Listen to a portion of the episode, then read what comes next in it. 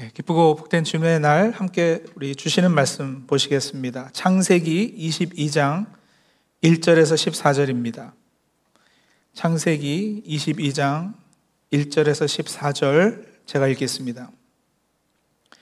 그 일 후에 하나님이 아브라함을 시험하시려고 그를 부르시되 아브라함아 하시니 그가 이르되 내가 여기 있나이다. 여호와께서 이르시되 내 아들 내 사랑하는 독자 이삭을 데리고 모리아 땅으로 가서 내가 네게 일러준 한 산 거기서 그를 번제로 드리라.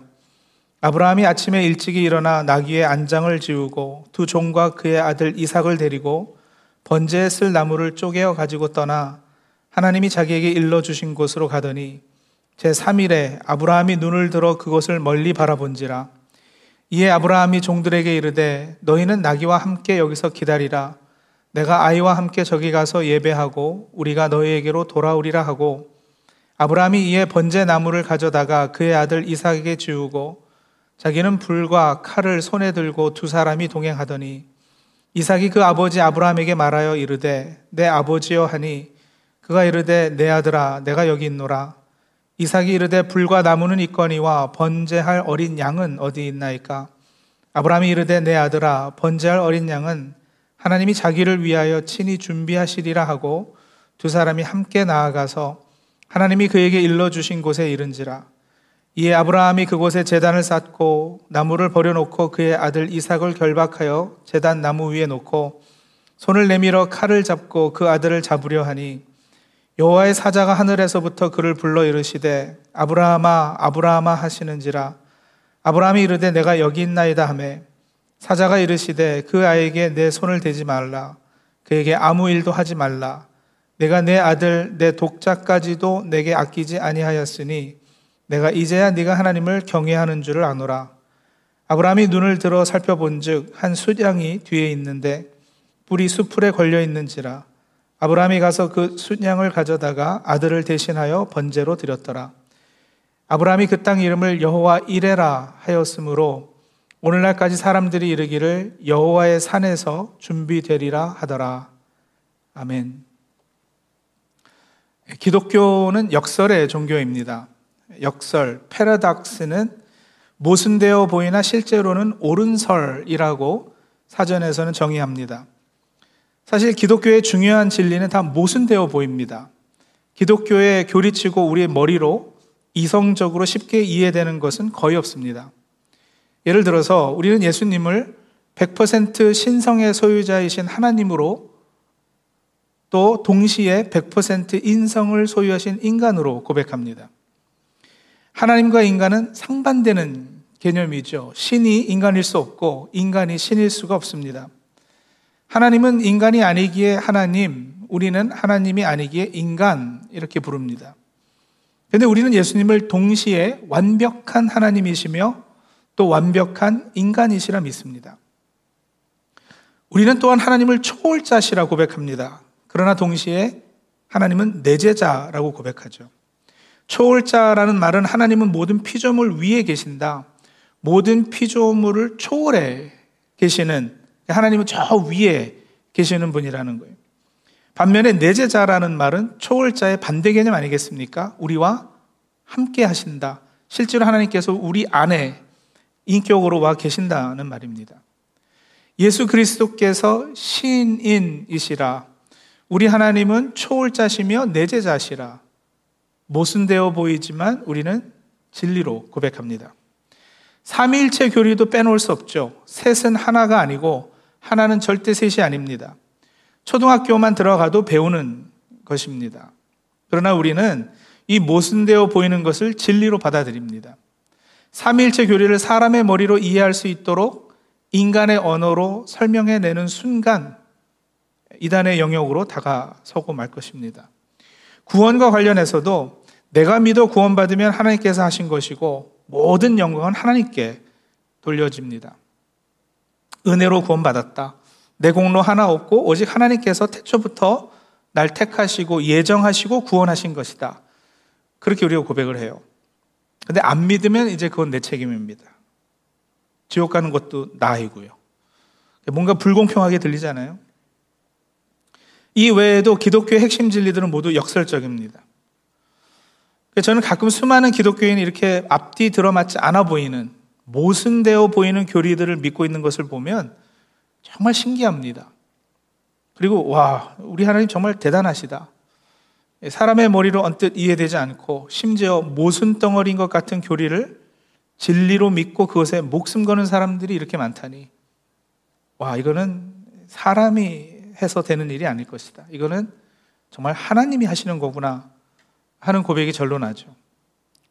방금 언급한 기독교 진리들은 인간의 짧은 언어로 다 설명하지 못합니다.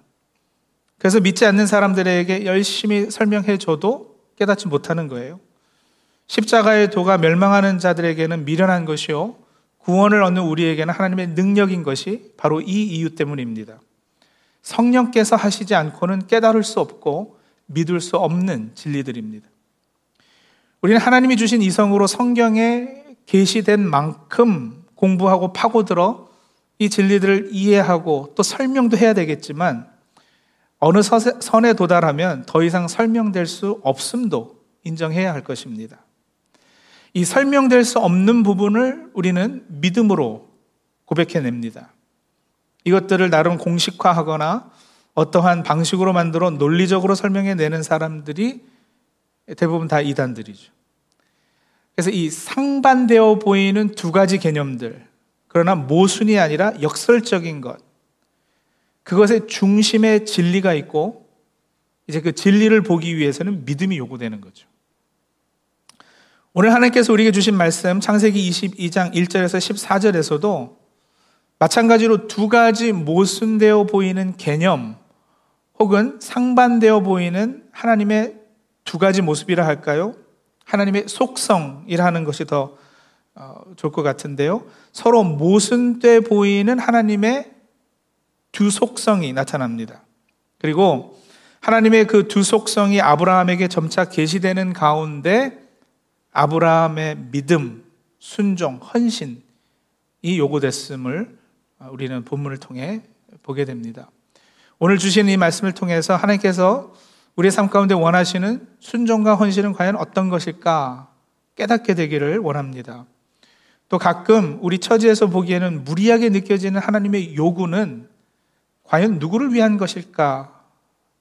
이것을 깨달아서 하나님 앞에 절대적으로 순종하고 헌신된 사람들로 세워주며 하나님의 구속 사역에 동참하여 온전히 쓰임 받는 하나님의 사람들이 다 되기를 소원합니다. 오늘 아브라함과 이삭의 이야기는 진짜 유명한 이야기죠. 사실 지난 며칠 동안 계속해서 주일학교 좋은 데 다니셨으면 꼭 배우셨을 성경 이야기들을 본문 삼아 말씀을 듣고 있는데 오늘 이 아브라함의 이야기는 그 중에서도 top이라고 할 수 있겠습니다. 자, 오늘 본문에 등장하시는 하나님의 모습은 1절과 14절에 잘 나타나고 있습니다. 창세기 22장 1절을 먼저 한번 보실까요? 그 일 후에 하나님이 아브라함을 시험하시려고 그를 부르시되 라고 되어 있어서 1절에는 시험하시는 하나님의 모습이 보입니다. 자, 쭉 내려가셔서 22장 14절입니다. 아브라함이 그 땅 이름을 여호와 이레라 하였으므로 오늘날까지 사람들이 이르기를 여호와의 산에서 준비되리라 하더라. 해서 이 구절에서는 여호와의 일에 준비하시는 하나님의 모습이 보여요. 시험하시는 하나님, 준비하시는 하나님. 이 두 개의 하나님의 속성이 오늘 본문의 시작과 끝, 앞과 뒤, 그리고 또 뼈대를 이루고 있는 거예요. 시험하시는 하나님이 곧 준비하시는 하나님이시라. 모순돼 보이죠? 하지만 모순이 아니라 역설입니다. 시험하시는 하나님과 준비하시는 하나님의 모습은 그야말로 역설적인데, 자, 이제 살펴보겠지만, 아브라함에게도 하나님은 그렇게 나타나셨고요. 하나님께서 우리를 대함에 있어서도 자주 그런 모습으로 등장하십니다. 시험하시는 분으로 또 준비하시는 분으로. 시험하시는, 준비하시는, 이게 왜 역설적인가 잠깐 설명해 드릴까요? 먼저 하나님께서 요구하시는 시험의 내용이 우리를 당혹하게 만듭니다. 아브라함에게 하신 하나님의 명령은 이삭을 모리아 땅으로 데리고 가서 그를 번제로 드리라는 거였어요. 번제라는 것은 칼로 그 희생 제물을 조각조각 각을 떠서 재단 위에 놓고 각 부분이 차례차례 나무 위에 올려져서 결국엔 전체가 다 이렇게 불태워지는 어, 불에 태워서 하나님께 드리는 제사예요. 내 아들, 내 독자, 내 사랑하는 이삭. 그를 아브라함이 스스로 제물로 드려야 했던 겁니다. 근데 여러분 이 이야기의 초점은 하나님께서 인신 제사를 허락, 허락하시는가, 뭐 하나님께서 어떻게 이렇게 잔인하실 수 있는가, 뭐 그런 차원은 아니죠. 제물로 바쳐져야 했던 이삭이 누구인가를 주의 깊게 살펴볼 필요가 있습니다. 여러분 이삭이 누구예요? 이삭은 다름 아닌 하나님께서 직접 하신 약속의 성취로 주어진 아들이었어요. 언약의 아들이었습니다. 하나님은 아브라함으로 하여금 오랜 세월을 기다리게 하시고 모든 인간적인 방법으로 아들이 생길 수 있는 길이 다 끊어진 후에야 아브라함이 100살이 되어서 주신 아들입니다. 즉 아브라함으로는 도저히 아기를 낳을 수 없을 나이에 겨우 주셨던 아들입니다. 기적이고요. 하나님의 은혜로 얻은 아들이고 사람의 노력으로 된 것이 아니고요. 그뿐 아니라 아브라함의 모든 위대한 미래가 이 아이에게 달려 있었던 거죠. 이삭은 상속자였고 열국의 희망이었고 나중에는 메시아 예수 그리스도가 그 몸에서 나와야 하는 하나님의 구속 사역에 있어 매우 중요한 역할을 해야 할 인물이었습니다. 그런데 하나님의 명령은 뭐라고요? 아브라함에게 지금 뭘 하라 하시는 거죠?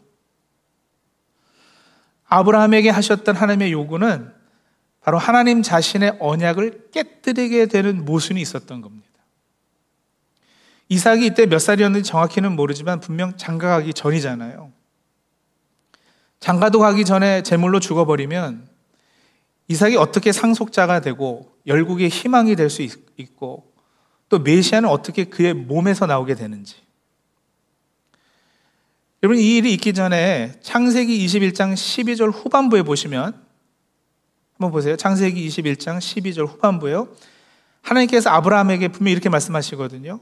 이삭에게서 나는 자라야 내 씨라 부를 것임이니라. 아, 이삭에게서 나는 자라야. 그죠? 모순되어 보이는 걸 아시겠죠? 역, 역설이죠, 역설. 그래서 종교개혁과 칼빈은 이 본문을 두고 하나님의 명령과 하나님의 언약이 대립하고 있다 라고 했습니다. 하나님의 명령은 이삭을 제물로 바쳐라. 하나님의 근데 언약은 뭐예요? 이삭에게서 나는 자라야 아브라함의 후손이라 할 것이다. 명령과 언약이 서로 부딪히는 거예요. 역시 종교개혁가였던 루터는 자신에게 모순되게 행하시는 하나님 자신의 불일치라는 표현까지 사용을 해서 이 본문을 설명했어요. 자, 그런데 여러분, 아브라함에게는 위대한 부분이 있죠. 아브라함의 위대한 점은 이런 모순돼 보이는 명령과 언약의 대립 사이에서 하나님의 의도가 무엇이었는지 알아차렸다는 거예요. 하나님이 요구하시는 바의 핵심이 무엇인지 알아차린 겁니다. 이삭을 바쳐라. 이삭을 제사 제물로 내놓으라 하는 이 명령이 무엇을 의미하는가를 아브라함은 눈치챘습니다. 아브라함이 그랬다는 힌트가 있습니다. 오늘 본문 5절이에요. 5절 봅니다. 아브라함이 종들에게 이르되 너희는 나귀와 함께 여기서 기다리라. 내가 아이와 함께 저기 가서 예배하고 우리가 너희에게로 돌아오리라. 내가 아이와 함께 저기 가서 예배하고 우리가 너희에게로. 우리는 누구 누굴까요? 자신과 이삭 함께 우리가 돌아올 것이라. 제물로 바칠라 했는데 불순종을 아브라함이 각오했었던 것일까? 아닐 겁니다. 그럼 종들에게 거짓말을 한 걸까요? 혼자 돌아온다고 하면 이것저것 캐물을 까 봐서 아닐 겁니다. 이삭이 옆에 있어서 곤란해서 그냥 그렇게 한 말일까요? 글쎄요. 그럼 그냥 기다리라고 하면 되지 뭐 굳이 우리가 너에게 돌아오겠다고까지 할 게 뭐가 있겠어요? 명령에 순종하겠지만 하나님의 약속인 이 아들 이삭과 함께 돌아올 것, 이삭이 살아서 함께 돌아올 것을 분명 알았던 겁니다. 신약의 히브리서 11장 17절에서 19절에 이 장면을 바로 그렇게 해석해 놓았어요. 이건 성경이 성경을 해석한 것이에요. 히브리서 11장 17절에서 19절입니다. 아브라함은 시험을 받을 때에 믿음으로 이삭을 드렸으니 그는 약속들을 받은 자로 돼 그 외아들을 드렸느니라.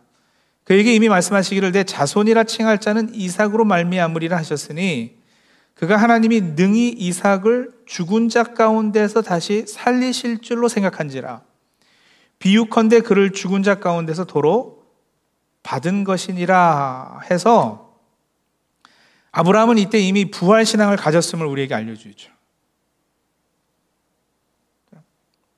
내 자손이라 칭할 자는 이삭인데 이 아들을 제물로 바치라 하시니까 뭐 하나님께서 알아서 다시 살리시겠지. 거기까지 생각이 미쳤다라는 거예요.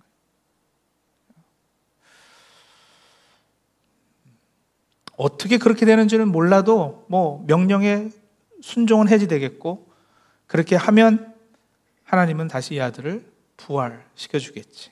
그런 믿음이 있었다는 거예요. 이게 이제 아브라함의 위대한 부분이죠.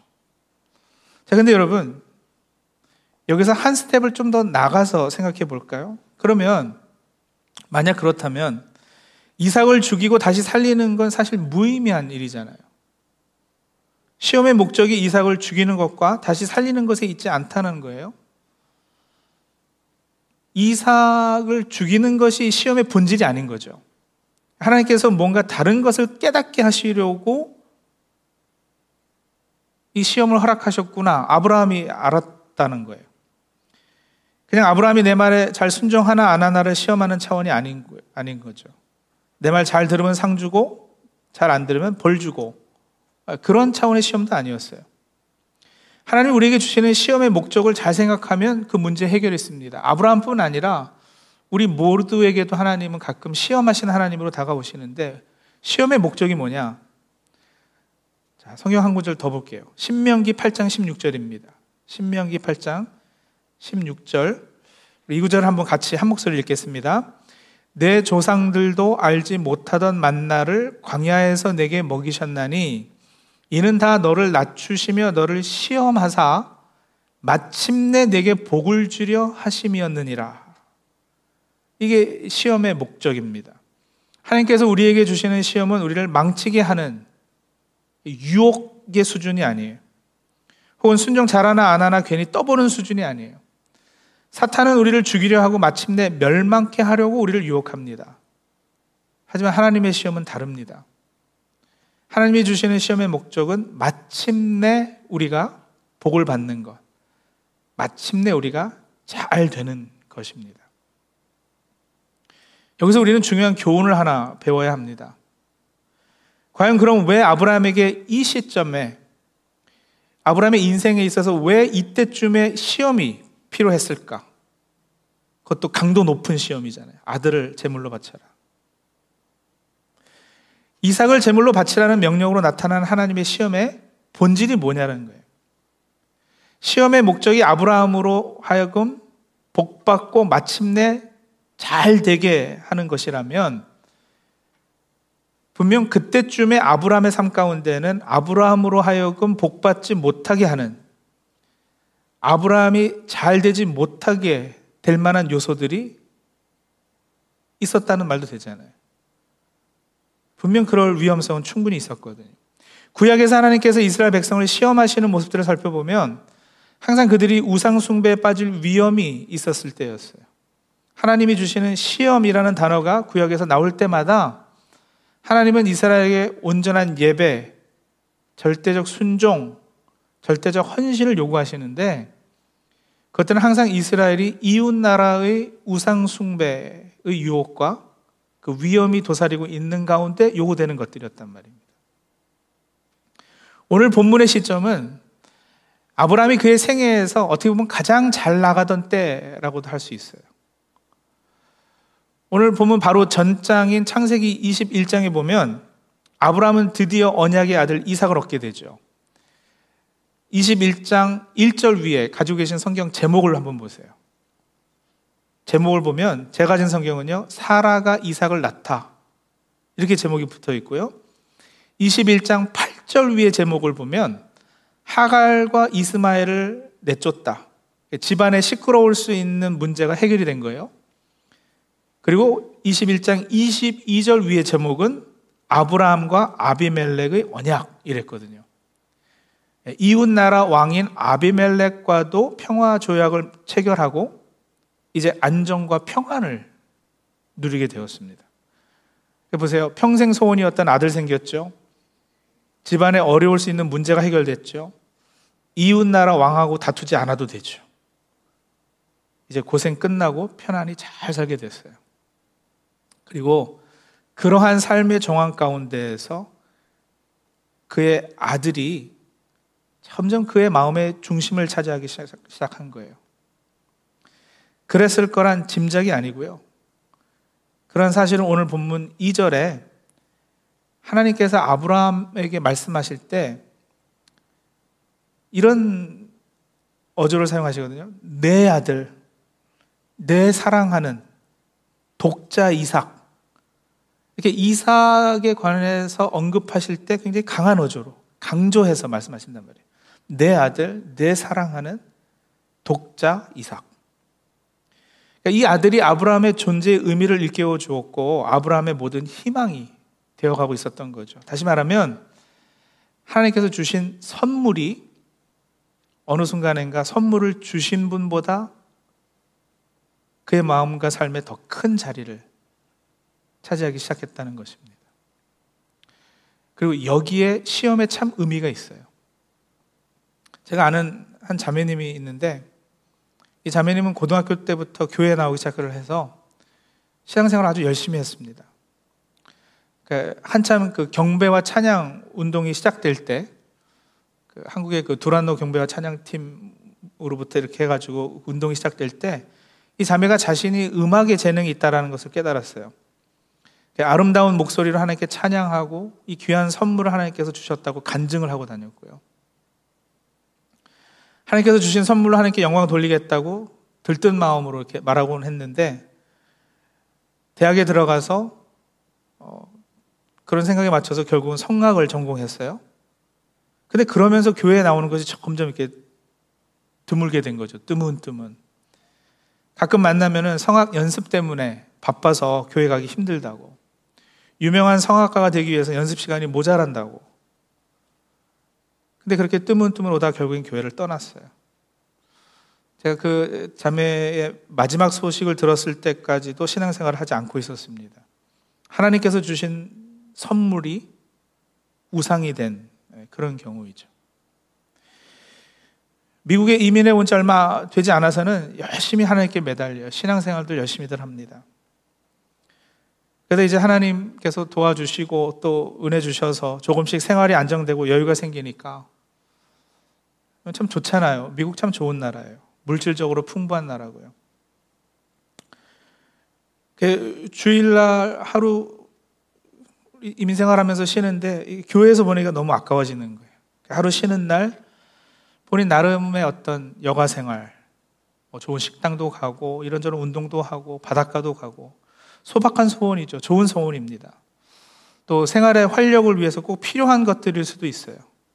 삶을 더 풍요롭게 해주는 이런 영화 생활이나 운동을 반대하지 않습니다. 하나님이 허락하신 것들 즐겁게 누릴 줄도 알아야죠. 하지만 그럼에도 아브라함처럼 삶의 여유가 찾아온 그때쯤에 영적인 위험이 도사릴 수 있음도 우리가 알아야 한다는 거예요. 자신도 모르는 어느 순간에 이런 편함과 여유와 즐거움에 하나님이 뒷전으로 물러나게 될 수도 있습니다. 하나님께서 우리에게 하나님 사역에 동참케 하시려고 여러 선물과 은사들을 허락하셨는데요. 어떤 사람에게는 공부 잘할 수 있는 능력, 어떤 사람에게는 음악적 어떤 소질, 어떤 사람에게는 물질의 풍부함, 또 뭐 명예, 좋은 성격, 성품, 좋은 인간관계 맺는 능력, 좋은 배필, 배우자 될 사람, 아이들, 부모님, 뭐 이로 다 말할 수 없을 정도의 귀한 것들을 우리들에게 허락하셨어요. 그러나 이 모든 것들은 다 자기 본연의 자리에 머물러 있어야 하는 겁니다. 이 선물들로 세상에 하나님의 영향력을 미치게 하고 물이 바다 덮음과 지오와를 인정하는 것이 세상에 가득하게 할 사명이 우리에게는 있습니다. 그래서 이 선물들을 잘 활용해야지 돼요. 하지만 알게 모르게 이 선물들이 하나님이 허락한 은사가 때로는 우상이 될 수 있음도 아브라함의 경우를 보면서 우리가 어, 생각해 볼 수 있어야 되는 거죠. 아브라함은 하나님께서 택하시고 언약을 맺어 주시고 그 후손에서 메시아가 나오는 하나님의 구속 사역에 동참하는 특권을 받은 사람이었습니다. 열국의 아버지고 믿음의 아버지로 불려야 할 사람이었어요.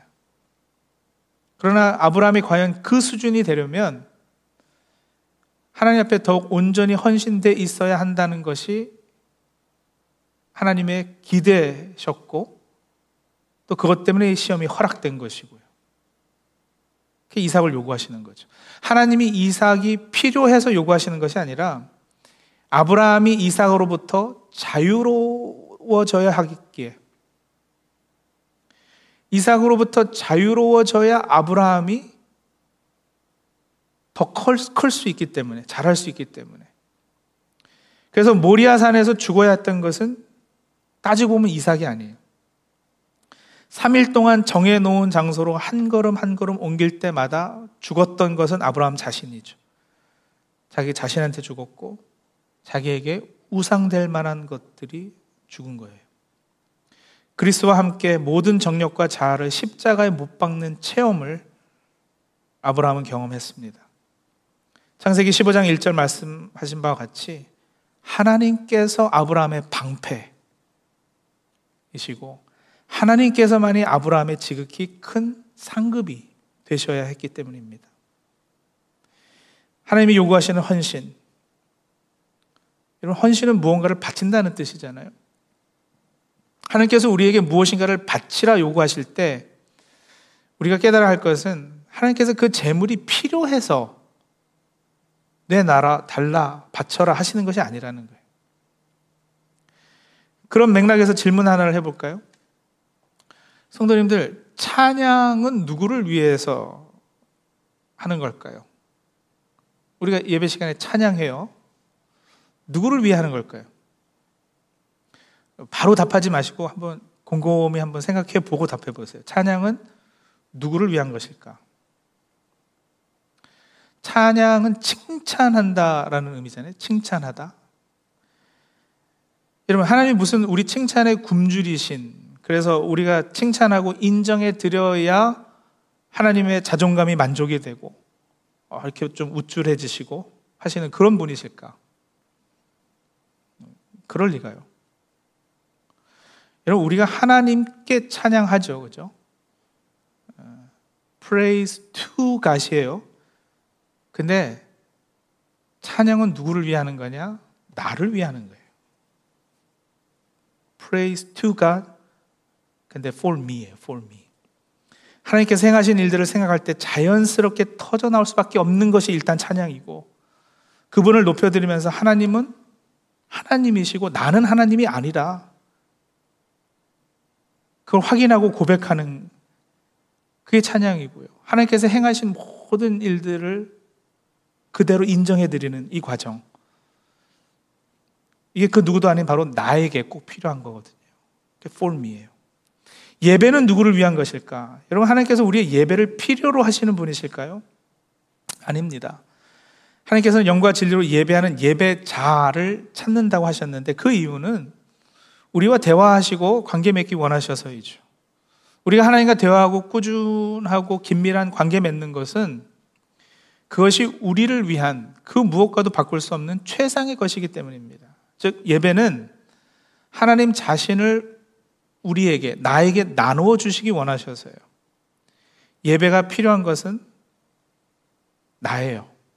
자식에게 최상의 것을 주시기 위해 하나님은 예배를 요구하시는 겁니다. 순종은 누구를 위한 것이냐? 하나님이 순종을 요구하실 때 내가 순종하지 않으면 하나님 사업에 지장을 받아서일까? 아니라니까요. 그럴 리가 있나요? 하나님께서는 능히 돌들로도 그 일들을 감당하실 건데요.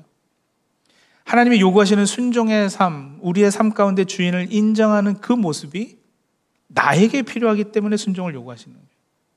헌금은요. 우리가 드리는 백불이, 천불이 이게 하나님께서 필요하셔서 우리 보고 헌금하라 그러실까요? 내가 헌금하지 않으면 하나님이 막 가난해지시고 막 그러시나요? 아니면 여러분 우리가 가지고 있는 모든 소유가 고린도전서 6장 말씀처럼 너희는 너희 자신의 것이 아니라 그리스도의 피값으로 산 것이 되었다라는 고백과 그 믿음의 표현으로서 헌금을 요구하시는 걸까요? 백벌 헌금하고 그것이 배로 갚아주시겠지 이게 아니고요. 하나님 제가 가진 모든 것 하나님께서 주신 것이라는 인정과 더불어서 제가 가진 모든 것을 하나님을 섬기게 해주세요라는 고백을 해내므로 탐욕이 깨어지고요. 물질을 우상 삼지 않고 하나님을 향한 마음이 온전해지는 그런 나를 위한 헌금일까요? 사람이 높은 곳에 설 때 제일 공포를 느끼는 때는 뭐 정확히 기억은 나지 않습니다만 보통 한 25에서 30피트 정도라 그래요. 그 이상 높이로 올라가면 오히려 공포감이 덜하다 그러죠. 공포를 초월하는 부분이 좀 있다 그러는 거예요. 자신의 번 돈의 11조는 사람이 제일 공포감을 느끼는 액수라고 그럽니다. 그래서 11조 할 수 있는 사람은 그 이상의 하나님 옆에서 헌신도 가능하다는 거예요. 이 헌신의 수준을 시험하시는 것이 11조라 하는 거고요.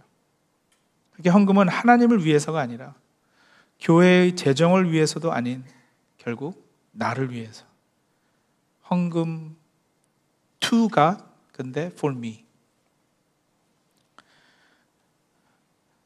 좀 어렸을 때, 젊었을 때는 돈 그렇게 중요하다 생각 안 했어요. 뭐 돈이 나냐? 나에게는 사명이 있고, 나에게는 꿈이 있다. 뭐 필요하면 하나님 얼마든지 주시겠지. 돈 그까짓 것에 목매달지 말자. 이렇게 우습게 봤어요. 그러다 이제 결혼하고 아이들 낳으니까 이게 현실은 또 다르잖아요. 우습지 않습니다. 그러니까 어렸을 땐 경솔한 거죠. 그럼 돈은 사실 대단한 거예요. 하지만 돈의 노예가 되느냐, 돈의 주인이 되느냐, 그 싸움에서 아직 이길 자신이 있습니다. 제가 잘나서가 아니라 하나님께서 택하신 주의 백성, 주의 종은 그 수준으로 계속해서 만들어 가시기 때문에 그 하나님의 신실하심을 의지하기 때문에 여러분 하나님께서 우리에게 요구하시는 헌신은 그래서 나를 위한 헌신이에요. 하나님께 헌신하지만 따지고 보면 그 헌신은 나를 위한 거예요. 여기서 나는 나의 유익만을 추구하는 개인주의적 나의 이익을 바라는 어떤 그런 나가 아니라 하나님께서 하나님의 구속 사역에 동참시키시려 훈련하시는 나입니다. 하나님 앞에 온전히 나의 모든 우상 혹은 우상이 될 만한 것들을 내려놓고 하나님 앞에 순종하게 되는 나입니다. 그렇게 우리가 하나님을 위해 시간을 바치고 물질을 바치고 정성을 바치고 하는 것들이 정확히 따지면 희생이라고 표현할 수도 없는 거예요. 궁극적으로 나를 위한 건데 희생이란 단어는 어울리지 않습니다.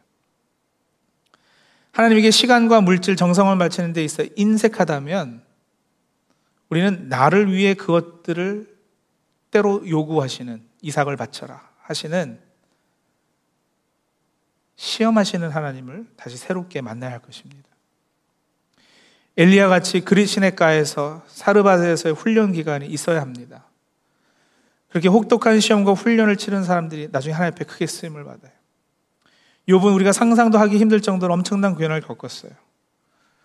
그런 과정이 있었기 때문에 몇 주 전 설교한 것처럼 욥기 마지막 장 가서는 내가 죽게 대하여 귀로 듣기만 하였사더니 이제는 눈으로 주를 배움나이다. 이 고백이 가능했던 거예요. 믿음의 수준이 달라지고 차원이 달라집니다. 여러분 내가 알기에는 나의 구속자가 살아계시니 후일에 그가 땅 위에 서실 것이라 고백했다고 말씀드렸잖아요. 그는 여러 시험을 통해 단련됨으로 구속자이신 예수 그리스도를 알게 되었고요. 영안이 열려서 그 옛날 이런 예언을 한 거잖아요. 예수께서 살아계신 것, 그 예수께서 훗날 땅 위에 인간으로 성육신 하실 것이다. 이런 놀라운 영적 진리를 계시게 받게 되는 거예요. 이런 아브라함도 역시 예수님을 봅니다. 요한복음 8장 56절에서 58절을 보시면 너희 조상 아브라함은 나의 때 볼 것을 즐거워하다가 보고 기뻐하였느니라. 유대인들이 이르되 네가 아직 50세도 못 되었는데 아브라함을 보았느냐? 예수께서 이르시되 진실로 진실로 너에게 이르노니 아브라함이 나기 전부터 내가 있느니라 하시니. 아브라함이 예수님의 때를 보았습니다. 아브라함을 시험하시고 또 그를 위해 한 다른 양을 준비하셨던 하나님께서 그를 그럴, 그러한 영적 수준에 오를 수 있도록 역사하셨습니다. 모리아 땅에 있는 이 한 산은 솔로몬 때 하나님을 예배하는 성전이 지어졌다고 하죠. 또 소수지만 어떤 학자들은 바로 이 산이, 이 언덕이 예수께서 십자가에 달리셨던 갈보리 언덕이라고 주장하기도 해요.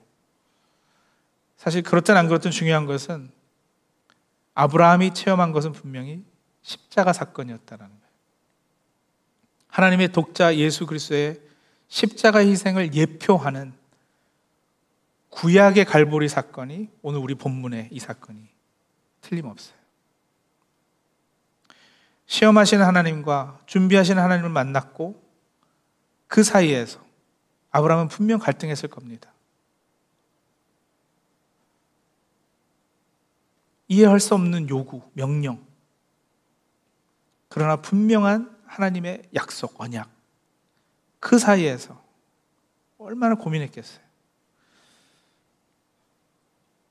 하지만 이 갈등, 이 고민은 결국 부활 신앙으로 승화됩니다.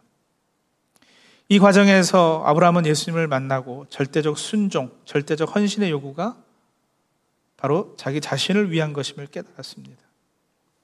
우리가 마침내 복받고 잘 되기를 원하시는 하나님의 간절한 사랑의 표현임을 깨달았습니다. 그리고 그는 먼 훗날 언젠가 그 자리에서 자기 독생자를 모든 인류의 구원을 위해 내어주시고 십자가에 달릴 자기 아들을 바라보며 눈물 흘리시는 그 아버지의 모습도 보고 동감하게 되죠. 성도님들, 우리가 우리 자신에게 솔직하다면 하나님을 시험하시는 분으로 만나고 싶지는 않으시겠죠. 그럼 분명 우리 솔직한 고백일 거예요. 하지만 언제까지 피할 수는 없습니다. 하나님께서 시험하시는 분으로 우리 삶 가운데 찾아오신다면 성도님 이제는 피하지 마십시오. 예, 환영하여 맞이하며 만나십시오. 오늘 말씀 들으셨잖아요. 이삭을 바치라 하시면 주저하지 마시고 바치십시오. 이삭을 제물로 바쳐도 이삭을 통해 주시겠다는 복의 약속은 여전히 유효합니다. 하나님께서는 신실하시거든요. 약속을 어기시는 일이 없으십니다. 이삭 to God. 그런데 for me. 왜 이런 명령을 하신다고요? 이는 다 너를 낮추시며 너를 시험하사 마침내 내게 복을 주려 하심이라. 살면서 소중하게 여기던 나의 이삭을 내려놓는, 잃어버리는, 사라지는 경험을 한 모든 분에게 오늘 이 말씀이 위로요, 소망이 되기를 바랍니다. 그 시험의 끝자락에 우리를 위해 독생자, 어린 양, 예수 그리스도를 준비하신 하나님을 깊게 만나 마침내 풍성한 복받아 누리시는 저와 사랑하는 우리 성도님들이 다 되시기 바랍니다. 기도하시죠.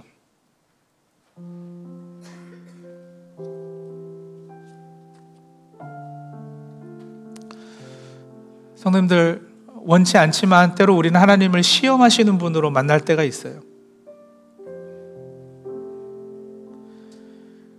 근데 오늘 말씀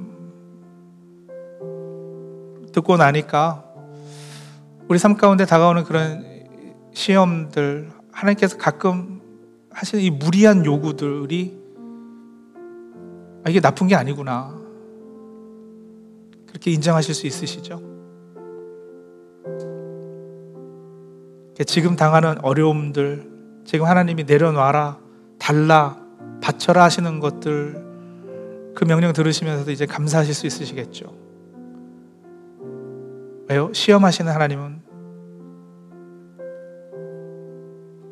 대신 희생할 숫 양을 준비하시는 하나님이시기도 하니까요. 시험하시는 하나님을 만나야 마침내 복받아 잘 되게 해주실 준비하시는 하나님도 만날 수 있는 겁니다. 우리 성도님들 개개인이 어떤 어, 형편과 처지에 있는지 잘 알지 못하지만 혹시 시험하시는 하나님을 만나고 계시다면 이 시간에 하나님 앞에 감사하는 시간을 갖죠. 하나님 감사로 받으면 버릴 것이 없다 했는데 예 나에게 닥쳐오는 이런 일도 이런 명령도 감사로 받겠습니다. 그리고 하나님 이제 하나님께서 준비하신 하나님으로 나에게 다가오실 것도 기대하며 믿음으로 인내하겠습니다. 그렇게 하나님 앞에 감사하고 또 간구하며 나가도록 하겠습니다. 잠시 기도하겠습니다.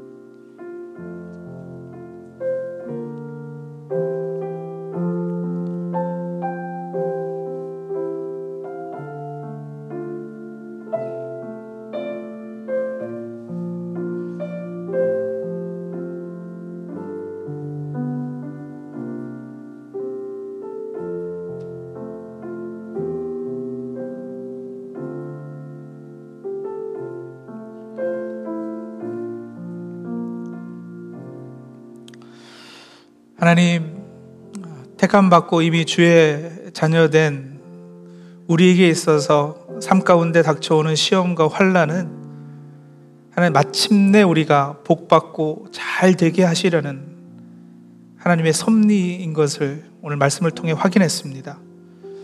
하나님 그 모든 것이 다 협력해서 선을 이루실 것입니다. 그 사실 확실히 믿고 붙잡고 그렇기 때문에 어려운 시간들을 통과하면서도 믿음으로 인내하고 또 소망을 품을 수 있는 우리 다 되게 도와주시옵소서.